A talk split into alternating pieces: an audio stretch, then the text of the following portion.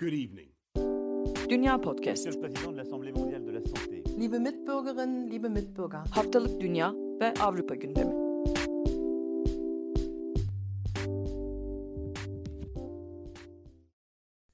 Podcast'ten herkese merhaba. Ben Seda Karatabanoğlu. Program partnerlerim Nida Dinçtürk ve Akın Art ile birlikte Avrupa'nın gündemini aktarmak üzere bir aradayız. Avrupa'nın gündemini konuşmak için bir araya geldik ama aklımız daha çok Türkiye'de diyebiliriz. Hafta içi yaşanan gelişmeler ve e, aslında bizi gece uykusuz bırakan İstanbul Sözleşmesi'nden çekilme kararıyla küçük bir ara yaratıp aslında programı hazırlandık diyebiliriz. Hala Türkiye'yi takip ediyoruz. Aklımız fikrimiz orada diyerek e, sözü Nida'ya bırakayım.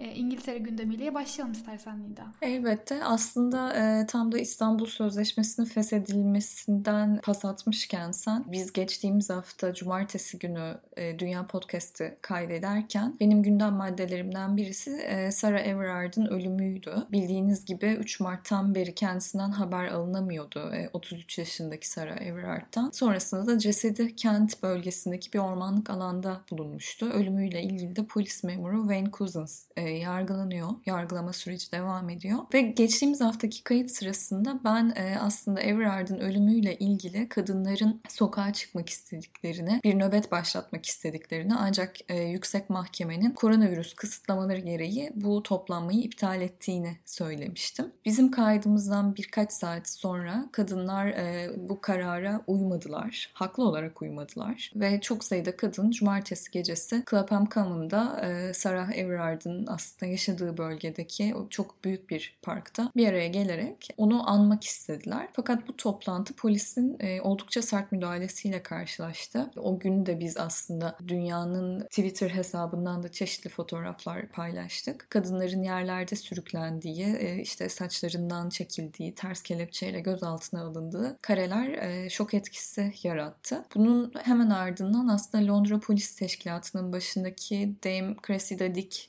istifaya çağrıldı ancak kendisi bu anlamda suçlamayı e, reddetti. Boris Johnson da polisin tutumunun endişe verici olduğunu söyledi. Yani sadece böyle bir açıklama geçtiğini e, söyleyebiliriz. E, bu toplantının organizatörü aslında Sokakları Geri İstiyoruz adında bir gruptu. Kadınlar e, bu grubun çağrısıyla bir araya geldiler. Yaşanan bu olayın ardından yaptıkları açıklamada da böyle derin bir üzüntü duyduklarını ve öfkelendiklerini belirttiler. Londra polisine erkek şiddetine karşı yapılan bir eylemde kadınlara fiziksel şiddet uyguladıkları ifade ederek aslında ne yaptıklarını hatırlatmaya çalıştılar. Yaptıkları şeyin ne kadar absürt olduğunu hatırlatmaya çalıştılar. E, görüntülerin ardından tabii ki parlamentoda da bu mesele konuşuldu. E, İçişleri Bakanı Priti Patel bazı görüntüleri üzüntü verici olarak değerlendirdi ve bir rapor hazırlanmasını istediğini belirtti. İşçi Partisi e, tepkisini paylaştı. Gene aynı biçimde e, Liberal Demokrat Parti'den e, tepki geldi. Utanç verici sahneler dediler. Eylemciler ne diyordu? Bu arada. Tabii ki bu cumartesi günkü e, müdahalenin ardından eylemler sürdü. Kadınlar bizi koruduğu söylenen sistem tarafından e, öldürülüyoruz gibi ifadelerin yazdığı dövizlerle e, yürüyüşlere devam ettiler. Clapham Common'daki bu müdahalede dört kadın gözaltına alınmıştı. Pazartesi günü Londra merkezde bir eylem daha düzenlendi. Burada da dört kadın gözaltına alındı. Peki bu arada Sarah Everard'ın davasında durum ne? E, kısaca ona da e, değineyim istiyorum istiyorum. Ölüm sebebi ilk otopsiyle belirlenemedi ve bir kez daha otopsi yapıldı. Sonrasında da naaşı cenaze için ailesine teslim edildi. Sarah Everard'ın ölümüyle ilgili bir soruşturma açıldı ve e, cezai kovuşturma sonuçlanana kadar da ertelendi. 25 Ekim'de duruşmanın başlaması öngörülüyor. Bu sırada da Everard'ı öldürmekle suçlanan polis memuru Wayne Couzens tutuklu yargılanıyor. Onu da not etmiş olayım. Bunun haricinde geride kalan haftada İngiltere'nin gündeminde en fazla yer tutan mesele aslında sizin de biraz sonra bence daha çok detayla değineceğiniz Oxford AstraZeneca aşısı meselesiydi. Aşının menşei İngiltere olduğu için ben biraz bu tarafta neler olduğunu e, özet geçmeye çalışacağım. Bildiğiniz gibi Avrupa'da endişeli bir tutum doğmuştu. E, bu aşıyı olan kişilerin e, ciddi oranda kan pıhtılaşması problemiyle karşılaştıklarına dair. Hafta başında Dünya Sağlık Örgütü e, bu aşıyı piyasaya sürmeyi durduran e, Avrupa Birliği ülkelerine bir çağrıda bulundu. Aşılama çalışmalarını durdurmamaları yönünde. Çünkü e, sizin de daha önce aktardığınız gibi Avrupa'da aşılama çalışmaları da birazcık ağır aksak ilerliyordu. Bu açıklamanın hemen ardından aslında e, Sağlık Bakanı Matt Hancock söz aldı. Öncesinde Avrupa İlaç Düzenleme Kurulu aşının faydaları risklerinden daha fazla şeklinde bir e, açıklama yapmıştı. Matt Hancock da bu anlamda düzenleyicileri dinlemeye e, çağırdı herkesi ve gene herkesin fırsat bulur bulmaz mutlaka aşı yaptırması gerektiğini hatırlattı. Dün Boris Johnson, Başbakan Boris Johnson da ilk doz e, Oxford AstraZeneca aşısını almış oldu. Ben bunu biraz şeye benzettim. Ya yani burada aşı karşıtı bir söylemde bulunmak istemem de Boris Johnson'ın koronavirüsle mücadelede bir e, figüre dönüşmüş olması hatta neredeyse bir ne, ne derler maskota dönüşmüş olması nedeniyle böyle düşündüm. Türkiye'de çay radyasyonlu tartışmaları sırasında e, kameralar önünde çay içen bakan geldi gözümün önüne. E, Boris Johnson aşılanmasını seyrederken seyrederken. E, manidar olan bir şey var. Aşısını St. Thomas Hospital'da oldu. Bu aslında geçen yıl koronavirüsle mücadele ederken yoğun bakımda tedavi gördüğü hastaneydi e, aynı zamanda. Belki şunu da hatırlayacaksınızdır. Aralık ayında İngiltere'de ilk aşılama çalışmaları başladığında aşılama merkezinde birisi Boris Johnson'a sen ne zaman aşı olacaksın diye sormuştu. O zaman da Boris Johnson bu aşılama takvimini hatırlatarak yaşı gereği biraz daha zamanı olduğunu söylemişti. Bugün günlerden 20 Mart ve Boris Johnson dün e, ilk doz aşısını oldu ve kendisi 56 yaşında. Bu da aslında aşılama çalışmalarında nerede olduğuna dair İngiltere'nin bir fikir verecektir diye not etmek istiyorum. E, son önemli madde şu, e, sensus sayımı İngiltere ve Galler'de her 10 yılda bir gerçekleştirilen bir nüfus sayımı, genel nüfus sayımı. Bu yılda e, 21 Mart'ta yani yarın gerçekleşecek. İlk kez internet üzerinden doldurulacak formlarla yapılacak bu sayım. E, bu neden önemli? Bildiğiniz gibi aslında Birleşik Krallık çok ciddi nüfus, e, çok ciddi göçmen nüfusuyla dikkat çeken bir topluluk. Burada yaşayan aslında Türkiye'li toplumun da e, rakamsal olarak ifade edilmesi adına e, önemli bir kırılım e, sensus sayımı. Şöyle bir geriye bakacak olursak 2011 yılındaki nüfus sayımında mesela nasıl rakamlar e, var bizim adımıza önemli olabilecek. Sayımın sonucuna göre İngiltere ve Galler'de yaşayan nüfusun %7'si %7 oranında artışla 56.1 milyona çıktığı ortaya konmuştu. Ve artıştaki en büyük etken ülke dışından göç olarak gösterilmişti. Sayım verileri nüfusun %13'ünün Birleşik Krallık dışında doğduğunu ortaya koyuyor. Gene verilere göre ülke dışında doğanların sayısı son 10 yılda 3 milyon artmış. Etnik olarak beyaz Britanyalı olarak tanımlanan kesimin oranında ise %7 düşüş kaydedilmişti 2011'deki sayımda. Birazcık e, Türkçe konuşan toplum tarafından bakacak olursak da 2011 rakamlarına göre toplam 120.794 Türkçe konuşan kişi kaydedilmiş. E, İstatistik Kurumu'na göre 101.721 Türk, 19.073 Kıbrıslı Türk e, belirlenmiş. Mesela bu ayrım şu yüzden önemli. Şu günlerde e, Birleşik Krallık'taki birçok e, sivil toplum kuruluşu ve dernek bu sayım sırasında kişilerin doğru bilgi vermesi yönünde çağrılarda bulunuyor. Çünkü bu sizin aslında doğru etnik kökenlerle tarif edilmeniz için önemli bir detay. Bu anlamda aslında burada yaşayan Kürtlerin de etnik köken olarak Kürt yazabilmeleri e, özgürlüğüne sahip olmaları ya da dini inanç kısmında Alevilerin e, Alevi olduklarını belirterek aslında e, mezhep olarak tanımladığımız bu e, tanımın burada dini inanç olarak kayıt altına alınmasına e, destek olabilecekleri de söyleniyor. Bu anlamda Britanya Alevi Federasyonu'nun çok e, ciddi çalışması var. Bu formu doldurmakta güçlük çekeceğinizi düşünüyorsanız ki e, aslında çekeceğiniz bir durum yok çünkü online ve sistem Türkçe olarak da hizmete açılmış vaziyette. Aynı şekilde verilen telefon numaralarını arayarak Türkçe tercüman isteme şansına sahipsiniz. Ancak Britanya Alevi Federasyonu ya da Türkiye Başkonsolosluğu gibi kurumlarda bu formu doldurmak almanızda yardımcı oluyor. Bunu da not etmiş olayım. Bu sırada 21 Mart itibariyle diyoruz. Ancak formu en geç 4 Mayıs'a kadar tamamlayabiliyorsunuz. Böyle bir e, zaman aralığı var. Bu sayıma katılmamanın bir cezası olduğunu hatırlatmak isterim. 1000 pound kadar bir para cezasıyla karşılaşmanız söz konusu. Zaten bu cezaya gel- gelene kadar da bence Birleşik Krallık'taki e, temsiliyetimizi tarif etmek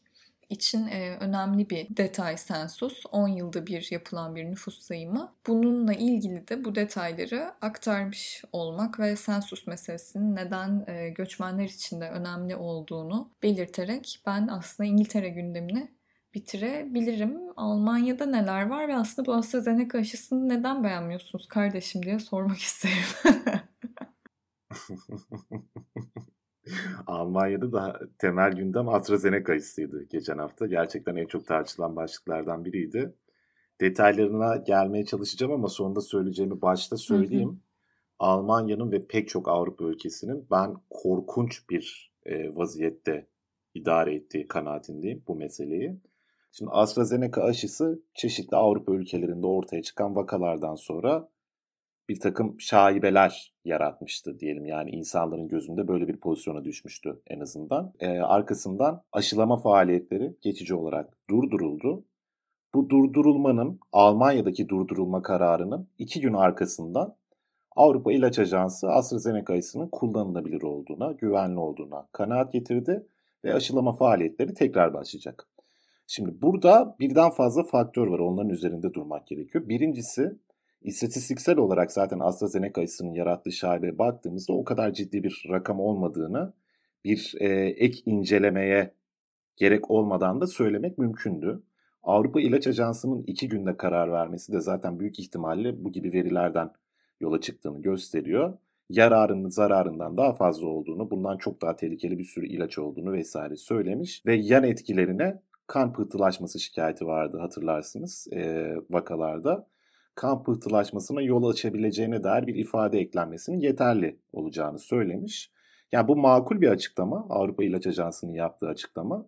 Fakat madem zaten kuvvetle muhtemel böyle bir sonuç çıkacaktı ki yani daha ciddi şüpheler olsa bile bu aşının durdurulup durdurulmayacağı bence şüpheli. Çünkü özellikle Almanya'nın AstraZeneca aşısını almak için çok fazla çaba sarf ettiğini ve yeterince aşı stoğu olmadığını, bu anlamda çok ciddi bir kriz yaşadığını biliyoruz daha tehlikeli bir durum olsaydı bile bu görmezden gelinebilirdi bence. Böyle bir acil ihtiyaç durumu var. Yani madem bu durum vardı, niye bu aşılama faaliyeti durduruldu ve aşı karşıtlarının eline bence mükemmel bir koz verildi? Gerçekten bunu anlamak zor. Şimdi Boris Johnson'ın İngiltere'de aşı olduğundan bahsetmişti Nida. Burada da benzer uygulamaların belki olması gerekir bilmiyorum. Çünkü AstraZeneca üzerinden dönen bir sürü tartışma var. Daha önce Hür Liberal Partili bir e, milletvekilinin yanlış hatırlamıyorsam teklifiydi. Jens Spahn ve Merkel'in de AstraZeneca aşısı olması gerektiği madem bu konuda bir şüphe var. O zaman kamuoyunda bir e, olumlu görüş yaratmak açısından böyle bir şey yapılması gerekir demişlerdi. Belki böyle şeylere ihtiyaç duyulacak bilmiyorum. Fakat çok kötü yönetildiğini bu sürecin Almanya özelinde söylemek mümkün. Şimdi çok kötü yönetilen diğer sürece geçelim Almanya'da. Bildiğiniz gibi aşılama faaliyetleri inanılmaz yavaş işliyor Almanya'da Avrupa'nın pek çok yerine kıyasla ve aşılardan birinin Almanya'da geliştirilmiş olmasına rağmen böyle bir sonuçla karşılaşılması Almanların tepkisini çeken durumlardan bir tanesi.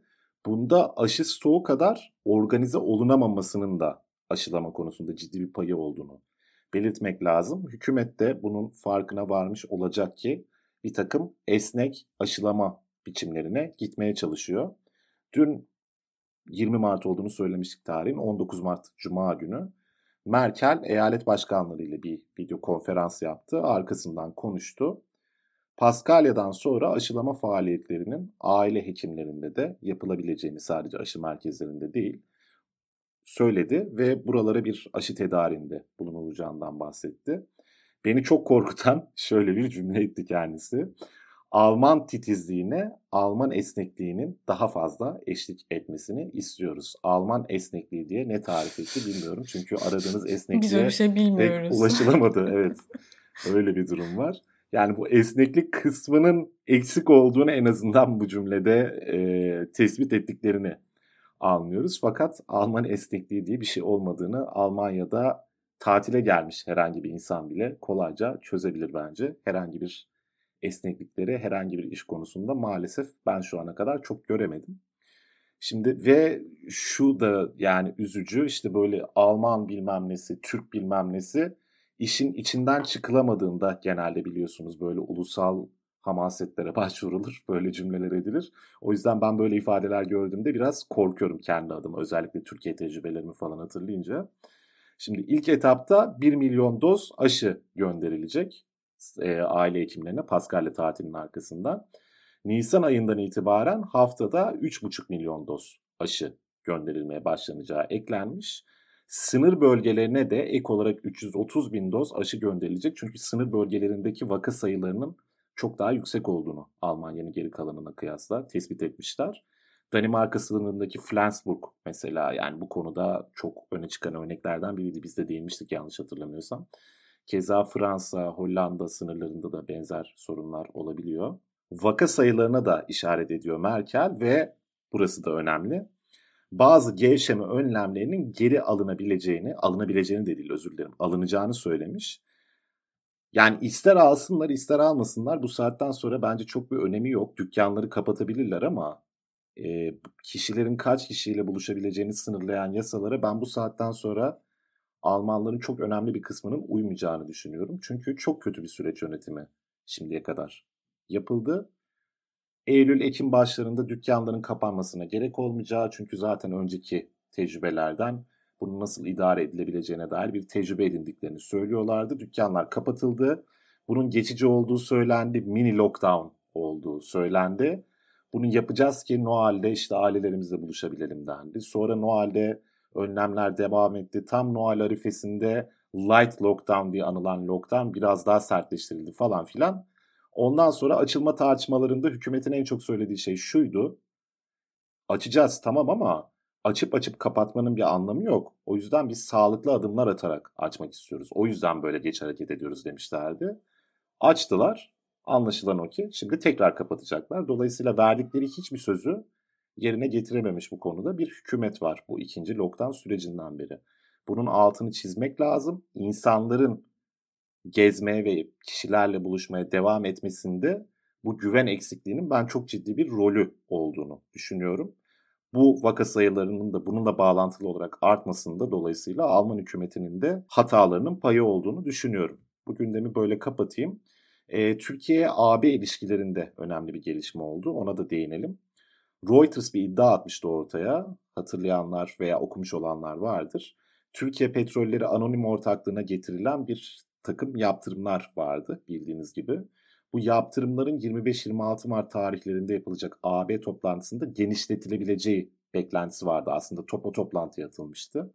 Biden'ın başkan seçilmesi bekleniyordu ve o doğrultuda daha sert önlemler alınabileceğine dair bir beklenti vardı. Fakat Reuters'ın haberine göre Avrupa Birliği ve Amerika içerisinde konuştukları kaynaklara göre böyle bir adım atılmayacak. Dün de Avrupa Birliği yetkilileriyle e, Avrupa Birliği Konseyi Başkanı Charles Michel, Charles Michel ve AB Komisyonu Başkanı Ursula von der Leyen'la Erdoğan bir telekonferans e, görüşmesi gerçekleştirdi. Arkasından bir ortak yazılı açıklama yapıldı. Yazılı açıklamada şöyle bir e, ifade kullanılmış. AB tarafı AB ile Türkiye arasında daha pozitif bir gündem oluşturmak üzere gerilimin sürekli bir şekilde düşürülmesi ve güven oluşturucu adımların güçlendirilmeye devam edilmesinin önemini vurgulamıştır. Bunu da pozitif bir mesaj olarak algılamak mümkün. Yani HDP'nin kapatılma davasına AB şöyle demiş, bilmem ne böyle demiş. Bunların bildiğiniz gibi siyasete biraz hakimseniz bir yerden sonra çok da bir önemi kalmayabiliyor. Ha bunlar değişebilir. Türkiye siyaseti de çok hızlı değiştiği için bu öngörüler de çok hızlı değişebilir. Fakat ikisi arasında bir korelasyon bekle bir ikisi arasında bir ilişki beklememek lazım. E, çünkü yani mülteci konusunda anlaşabildikleri, Doğu Akdeniz vesaire gibi stratejik konularda anlaşabildikleri ölçüde Avrupa Birliği de Türkiye ile bir sorun yaşamamayı tercih ediyor. Bundan sonra da büyük ihtimalle edecektir. Son haberimiz daha önce duyurduğumuz bir gelişme yaşandı. Yine dün, on, dün de ne güzel bir, ne yoğun bir günmüş. Hem Avrupa, Almanya açısından hem Türkiye açısından. Özlem Türeci ve Uğur Şahin'e e, Yıldızlı Liyakat Nişanı verildi. Cumhurbaşkanı Frank Walter Steinmeier tarafından Bellevue Sarayı'nda düzenlenen bir törenle e, verildi bu nişan. Törene Angela Merkel de katıldı. Dikkat çeken konuşma başlıklarından bir tanesi iyi bir jest olarak belki değerlendirilebilir. Steinmeier zaten bu tören, bu sarayda verilen daha önce verilen ödevlerin çok azı bu kadar büyük bir gelişmeye verilmiştir. Hani yaptığınız iş çok çok değerli anlamına gelen bir takım laflar etmişti. Sonra Oscar Wilde'a bir gönderme yapmış. Demiş ki gelecek mümkünü görünür hale gelmeden önce fark edenlerindir. Oscar Wilde'ın ifadesi. Sizi hiç tanımamış olsa da Oscar Wilde bu cümleyi kurduğunda sizi düşünmüş olmalı demiş. Böyle bir jeste ve konuşmayla bu önemli ödülü takdim etmiş oldular. Almanya'nın gündemi kabaca bu şekildeydi. Ben sözü Fransa'ya ve en yoğun gündemlerden birinin olduğu Fransa'ya ve Seda'ya bırakmış olayım böylece. Evet aslında Fransa'nın gündemi çok yoğun. Elerken çok zorlandım. E, geride bıraktığımız haftada da hem Telegram üzerinden hem de Instagram'da günlük bültenler paylaşıyoruz. Aslında her günün gelişmesi haftalık podcast'te konuşulabilecek önemde gelişmelerdi. Bu yüzden mümkün olduğu kadar e, elemeye ve e, aslında bir editör geçinen geçirmeye çalıştım gelişmeleri. Fransa'da 18 Mart Perşembe günü Başbakan Jean Castex bir konuşma yaptı ve e, haftalardır burada dile getirdiğim gibi Paris'in de içinde bulunduğu departman Ile-de-France'ın konfirmana girdiğini yani karantina gibi aslında bir hapsolma, bir eve kapanma olarak ifade edebileceğimiz bir uygulama e, başladı bir ay süreyle. E, bu konfirmandan etkilenecek bölgeler Ile-de-France departmanının tamamı, Eau-de-France departmanının tamamı, yine Alpe Maritim, Saint Maritim ve Eur departmanları bu bir aylık süren e, karantinadan, konfirmandan etkilenecek. Yine daha önce e, Fransa'da iki kez ulusal karantina ilan edilmişti Mart ve Kasım 2020'de. Bu kar, e, konfirmanlara göre daha esnek bir uygulama olabilecek e, denebilir. Hava almak, spor yapmak, yine temel ihtiyaçları karşılamak, işte çocuk bakımı, sağlık e, nedenleri ve bir idare idari çağrıyı yerine getirmek olarak sıralanan birkaç neden dolayısıyla dışarı çıkılabilecek yine hava almak ve spor yapmak için bir kilometre sınırı var. 10 kilometre yarıçapı içinde evden ayrılmak mümkün. Bu sefer bir süre belirtilmedi. Daha önceki sürelerde 1 e, saat ve 3 saat gibi sınırlamalar vardı. Bu kez herhangi bir saat sınırlaması yok. E, Ekim başından beri aslında Fransa'da sokağa çıkma yasağı uygulanıyor. Başta 21'di sonra 20'ye düştü. Sonra bazı bölgelerde 18'e çekildi ve çok uzunca bir süredir tüm ülkede aslında akşam 6'dan sabah 6'ya kadar sokağa çıkma yasağı uygulanıyor. Bilindiği gibi önümüzdeki hafta Avrupa'da yaz saat uygulamasına geçilecek. Bu göz önünde bulundurularak bugünden itibaren tüm Fransa'da sokağa çıkma yasağı akşam 18'den akşam 19'a çekildi. Yani bir saatimiz daha var. Oh ne güzel diyelim. E, yani yaptığı konuşmasında e, Castex mümkün olduğu kadar evden çalışmaya geçilmesi gerektiğini söyledi ve iş yerlerinde yemek saatinin toplu bir şekilde yemek yemenin salgında e, önemli bir neden olduğunu ve bunun önüne geçmeleri için çalışma yaptıklarını söyledi. Yine ev partileri evde toplanmalarda maske ve mesafe kuralı olmadığı için buradan salgın yayılıyor. Bunu biliyoruz dedi. Aslında Macron e, bu konfirmanı çok net bir şekilde istemiyordu. Ocak sonundan itibaren Fransa 3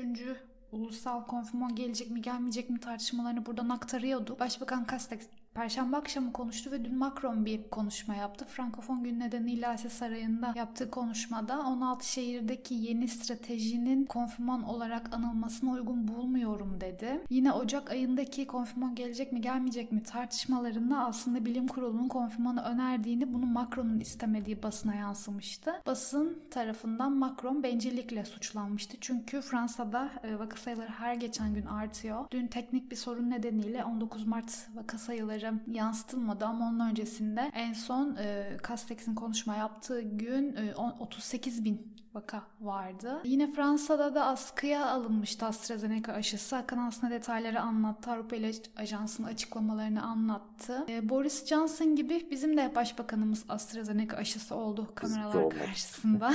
Avrupa İlaç Ajansı'nın aşıyla ilgili olumlu görüşünden sonra dün e, ilk doz AstraZeneca aşısını aldı. E, Castex 55 yaşında biri e, ve aşı olurken e, ilk başta rahatsız olmadım ve hiçbir şey hissetmedim dedi. Daha sonrasında aşı kampanyasının ulusal çapta e, gelişmesi için aslında herkes aşı olmayı çağırdı. Daha önceki programda da aslında e, Sağlık Bakanı Olivia Vera'nın sağlık çalışanlarına aşı olmaları için mektup gönderdiğini aktarmıştım. E, Fransa'da aşılama en başında olduğu gibi çok yavaş ilerliyor.